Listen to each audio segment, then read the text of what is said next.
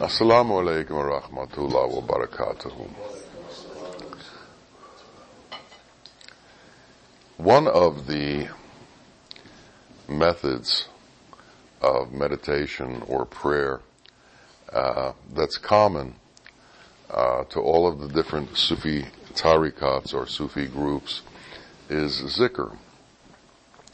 And zikr means the repetition of the names of God and meditating while saying those names.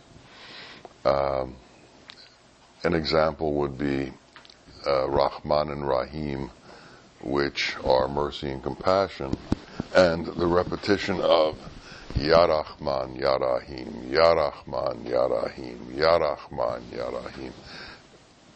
The words have a certain vibratory nature, certain resonance, and you say those words with the intention that the resonance of those words become part of your resonance. Well, whenever zikrs are begun, usually, the first word that is repeated is Astaghfirullah Azim, Astaghfirullah Azim, Astaghfirullah Azim, which means God forgive me. And it's interesting that they all begin with God forgive me. But it's also evident why they all begin with God forgive me. whatever our state, whatever our intention, there's always forgiveness necessary. Um, purity, absolute purity, is not something that we can imagine that we've accomplished. We must be humble and understand that we are always in need of improvement. So because of that, we always we begin with Astaghfirullah Azim, God forgive me. But in that acknowledgement, there is a lot of understanding. God forgive me is a plea, a plea to Allah to forgive us for what has been done, but also in verbalizing that plea, there is also the understanding that God forgives. And that's why we ask for forgiveness. So we understand that if we've made a mistake, if we've done something wrong, Allah is merciful and Allah will forgive us. Um, a lot of people repeat Astaghfirullah Azim, Astaghfirullah all day long. It becomes their mode. But we should also understand that we can't keep doing things inappropriately and just asking for forgiveness. That is certainly not a true intention when we ask for forgiveness if as soon as you uh, ask for forgiveness, you go back to the things you've asked to be forgiven for. So, in asking for forgiveness, we are also proclaiming simultaneously repentance. And repentance means that whatever it is that we've done, we are setting up the intention that we will not do it again and we ask God forgive, God's forgiveness for what it is that we've done and we acknowledge that we understand that we've done things wrong. Which brings us to, well, where do we go from here? And where we go from here is to change our state. And we should understand that we are capable of changing our state.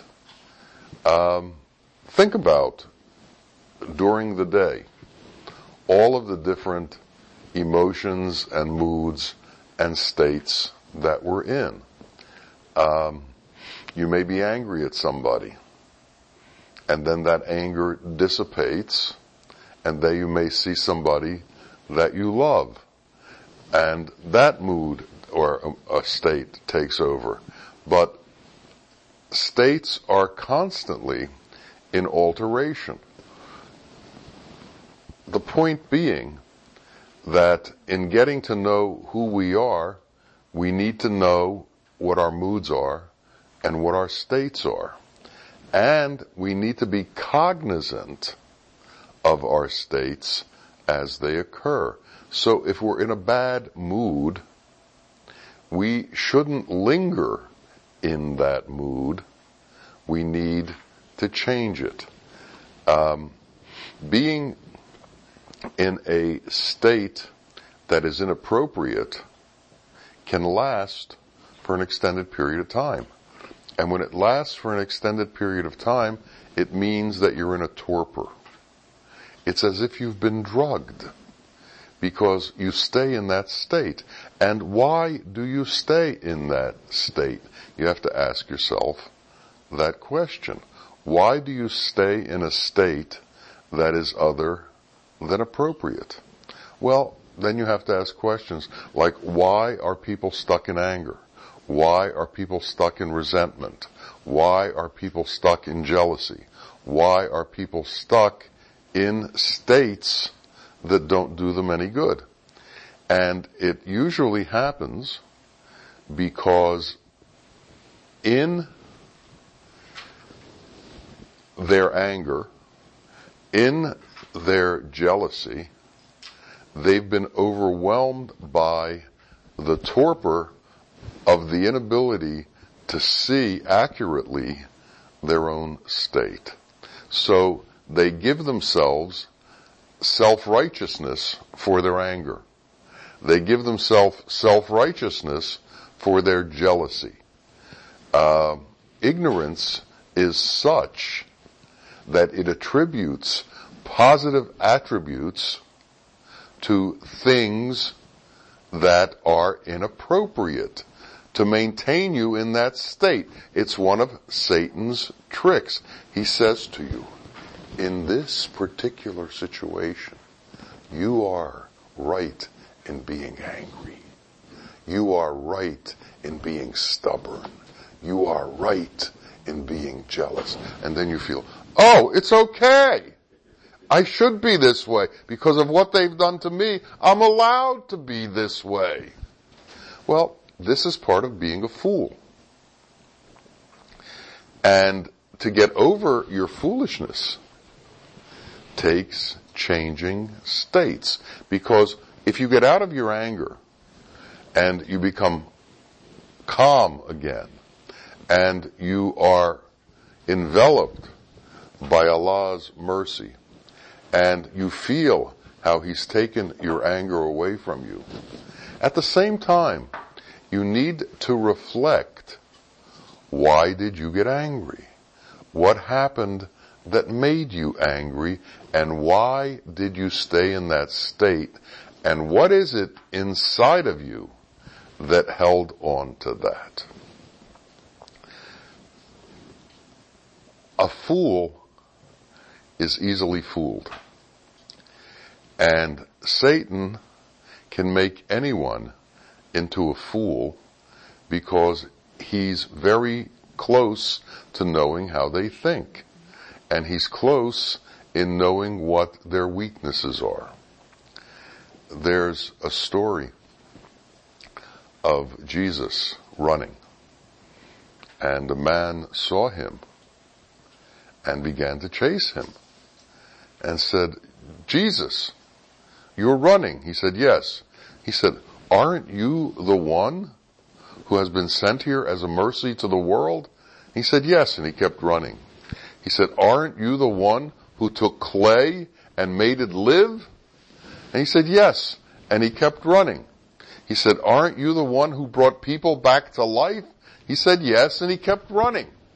And he asked him all these questions about himself, which were all true, and Jesus said yes to them, and he kept running. And he said, why are you running? Who are you running from? He said, all the diseases the blindness and the death that you've asked me about and that I was able to intervene in. These are all tests God gave people. But foolishness is not a test. Foolishness is the wrath of God. And I'm running from foolishness. So we have to understand what foolishness is. And like a broken bone or blindness or deafness, it's not a disease. It's something that has been put on people because of their inappropriate actions continuously. So, when we say, Astaghfirullah Azim, God forgive us, we are saying, God forgive us for foolishness. And God protect us from foolishness. And God forgive our foolishness. And may the anger that Allah has that gives us foolishness be dissipated and may it be replaced with mercy. So we have to be very careful not to be foolish. We have to be very careful not to be a fool. Ibn Arabi said, crows fly with crows and eagles fly with eagles. We have to gather the eagles and fly with them. If you choose to fly with crows, you will be a crow. Understand that. So look very closely at who your associates are. Look very closely at who your friends are. And if your friends are foolish, remove yourself from that circle. If your friends are foolish, end those relationships because the result of those relationships is you too will become foolish. During the course of time, we go through many different states. Those states, if they're inappropriate, become torpors. Once they become torpors, they're very difficult to get out of. And if we are not conscious of our states, then we are overtaken by the nature of that state, and the nature of that state then begins to control us and tell us that what we're doing is appropriate. So we have to become somebody who can judge states in ourselves, not in others, but in ourselves. We have to know when we are with the truth and when we are outside of the truth. We have to know when our ideas are not good for us and when our ideas are taking us on the appropriate path. We have to have the discrimination to tell our state at every moment. So we need to be conscious of our state as often as is possible. And that's why there's prayer spaced during the day so that there can come a time when we stop what we're doing entirely and move into a meditative state. And that's why when we pray, unless we pray in a meditative state, nothing happens. If your state during prayer is not self-reflective, then are you really praying or are you just reiterating words and going through a ritual? So you have to stop and internalize while you pray. Who am I today? What was I today? Where was I before I stopped to do this prayer? What was the state of my being? What was the state of my intention before I stopped to do this prayer? And if that intention was wrong, let that intention go and ask God to replace that intention with an appropriate intention. We need to say Astaghfirullah Azim, Astaghfirullah Azim, over and over and over to take us from one state to the next state. Before we begin our prayers, we need to say Astaghfirullah Azim. Before we do the Adhan, we need to say Astaghfirullah Azim. Before we do the Fatiha, we need to say Astaghfirullah Azim. It should become a permanent part of our meditation. The understanding that we are flesh and we have the weaknesses of the flesh and we need to be forgiven for all of our weaknesses and we need Allah to help us change our states so that we can go to what's appropriate. There's another reason for that. Because you can't walk around with guilt all the time. And if that's the path that you choose when you do something wrong, you can't go beating yourself up and say, oh my God, I'm so bad, I did this wrong, I did that wrong, I'm no good. Uh, all of these negative thoughts create a negative being and keep you in a negative state. So astaghfirullah is also to change that negative state into a positive state. God will forgive me. God does forgive me. God is merciful. I will not do this anymore and I will be appropriate. Alhamdulillah. Which all praises to God comes right after Astaghfirullah Azim. So, we need to get into that mode. We need to get into that way. We need to go asking for forgiveness and then praising the one who forgave us. And then understanding within ourselves the nature of what and who we are when we need forgiveness and the nature of who and what we are when we are in praise of Allah and are in a mode of appropriate behavior. Allah is looking for each of us to come to Him, to come to Him to ask for forgiveness, to ask for mercy, and to be elevated into the realm of Hak, to be elevated into the realm of truth. Hak meaning truth. Hak meaning reality. Hak meaning understanding the difference between the world of the elements and Allah's world. Allah's world, which is beyond the elements, which is the non-elemental world.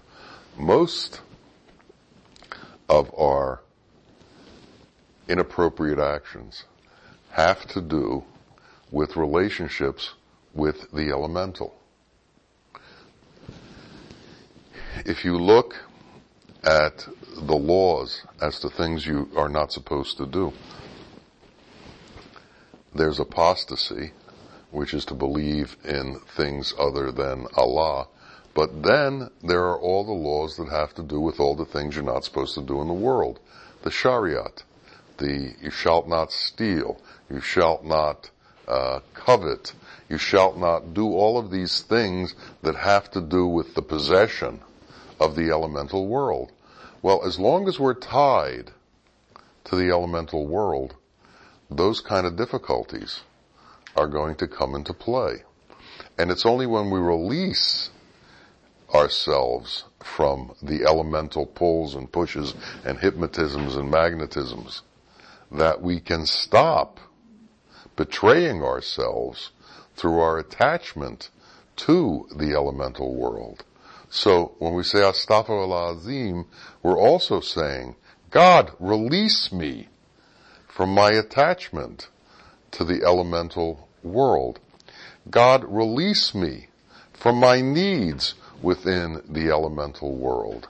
God, release me from my desires with the elemental world. Because it's in that release that forgiveness occurs. Think about it. Think about how your, your, your state will change when your desires change, when your needs change.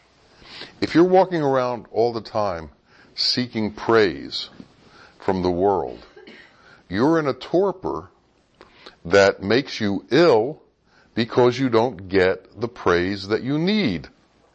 But if you can release yourself from the need for praise, how much easier is it to walk around in the world? If you think you need a certain amount of money to be happy, then what happens is all of the happiness that you can get from your existence gets blocked, veiled because of this great need. I need money, I need money, I need money. Your wife loves you. My God, how fortunate you are. But you don't see that. Why? I need money, I need money, I need money. Your children love you, but you don't see that. Why not? I need money, I need money, I need money. Understand the nature of torpor. Understand what it does to you. It blocks out everything else and keeps you focused on your desire. But focused on your desire in an obsessive way. That's what torpor is. It's an obsessive compulsive disorder. Desire is an obsessive compulsive disorder that drives you in one direction and keeps you stuck there. We need to get unstuck. Astaghfirullah azim. God forgive me for my obsessive compulsive disorders and forgive me by taking them away from me. So you acknowledge the problem and then you work at being released from the problem and you acknowledge that the only true release comes through God's grace and through God's assistance in your being. And without God's assistance, it's impossible. But with God's assistance, it doesn't take any effort because you're not doing it. Allah is doing it. And if you allow Allah to do it for you, it can happen in an instant. There's no need for years of psychotherapy. There's just a need for release. And the reason psychotherapy takes years is because men are doing it, not Allah. And it's when you allow Allah to come into your life on a regular basis, constantly during the day, that change is going to occur.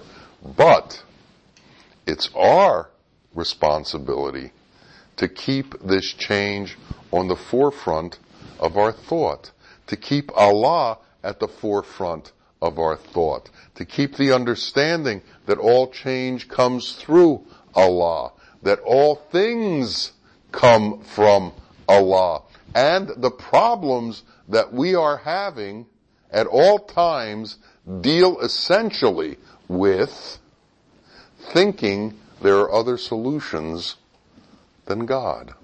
There are other solutions than Allah. That solutions come from different places than from Allah. That we can find solutions in the world. If I only had more money, that would be a solution. It's not a solution. whatever it is that you have in the world, it's never enough. whatever it is you get from the world, it never satisfies. The only thing that can bring you to peace is Allah's love and entering into Allah's grace and love. If you look anywhere else, you will end up in a torpor of need and a need that cannot fulfill, a need that cannot give you what you want. Why? Because it's not capable. It just can't do it. It's not there. There's the story, which I probably tell too often, of Nasruddin uh, looking for his key uh, at midnight in front of the mosque, which is the only place in the town that has a light because it has a generator. And he's on his hands and knees looking for the key. And one of his friends walks by and says, what are you doing? He says, I'm looking for my key to my house. The friend gets down on his hands and knees and looks with him. And he says, it won't help if you look with me. He said, why not? He said, because I didn't lose the key here. I lost it in the woods. He said, why are you looking here? He said, because it's the only place with a light. And that's what we do our whole life. We look in places where things are not available. We look in places where there is no possibility of resolution. We look at things that can't be resolved as if they are somehow going to bring us peace. And peace cannot be found in the world. Peace can only be found in Allah. There are all kinds of religious movements that say, if you follow my teaching, if you follow what I tell you, if you follow what I do, and the whole world follows what we say, we'll bring peace to the world. The truth is, there's only one person you can bring peace to, and that's yourself. And when you bring peace to yourself, what's it mean? It means that somehow salam has entered your heart. And what is salam? It's one of the names of Allah. So Allah has entered your heart. And then you walk with Allah. And then you can bring peace to another person one at a time. But these stories about utopia are not the way that the world works. Peace only comes when Allah enters all of the hearts of all of the men in the world. And that only happens when the men allow Allah to come in. So we have to work on finding peace in ourselves. We have to work on bringing God into our being. Now, the interesting thing about that sentence is how do we bring God into our being? By recognizing that He already exists in our being and being free of all of the veils that cover Him that stop us from being able to see that He is already in our being. So we need to release our veils. We need to release the things that stop us from being integrated within the truth. We need to let go of all of the things that we are attached to and that we hold on to in the elemental existence that stops us from being truly within reality truly within the non-elemental world that is God's world. While we look at everything that we see, behind all of that is another world. Behind everything that we see is truth. Now, there are things that we can see that are indications of Allah's truth. But only if you're open can you see those things. The smile of a child should make you recognize God. A blade of grass should make you recognize God. The bloom on a tree should make you recognize God. Once a dervish was walking through a bazaar and one of the uh, produce sellers in the bazaar was screaming at the top of his lungs trying to sell watermelons. And he was screaming, the sweetest there is, the sweetest there is, and the dervish fainted because in his head that was talking about Allah. We need to be cognizant of Allah in everything that we see and everything that we do.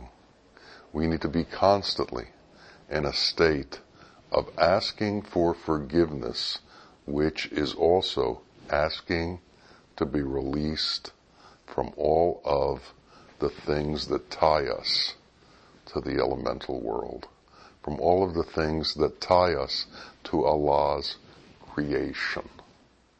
We need not to be in love with the creation, but we need to be in love with the creator.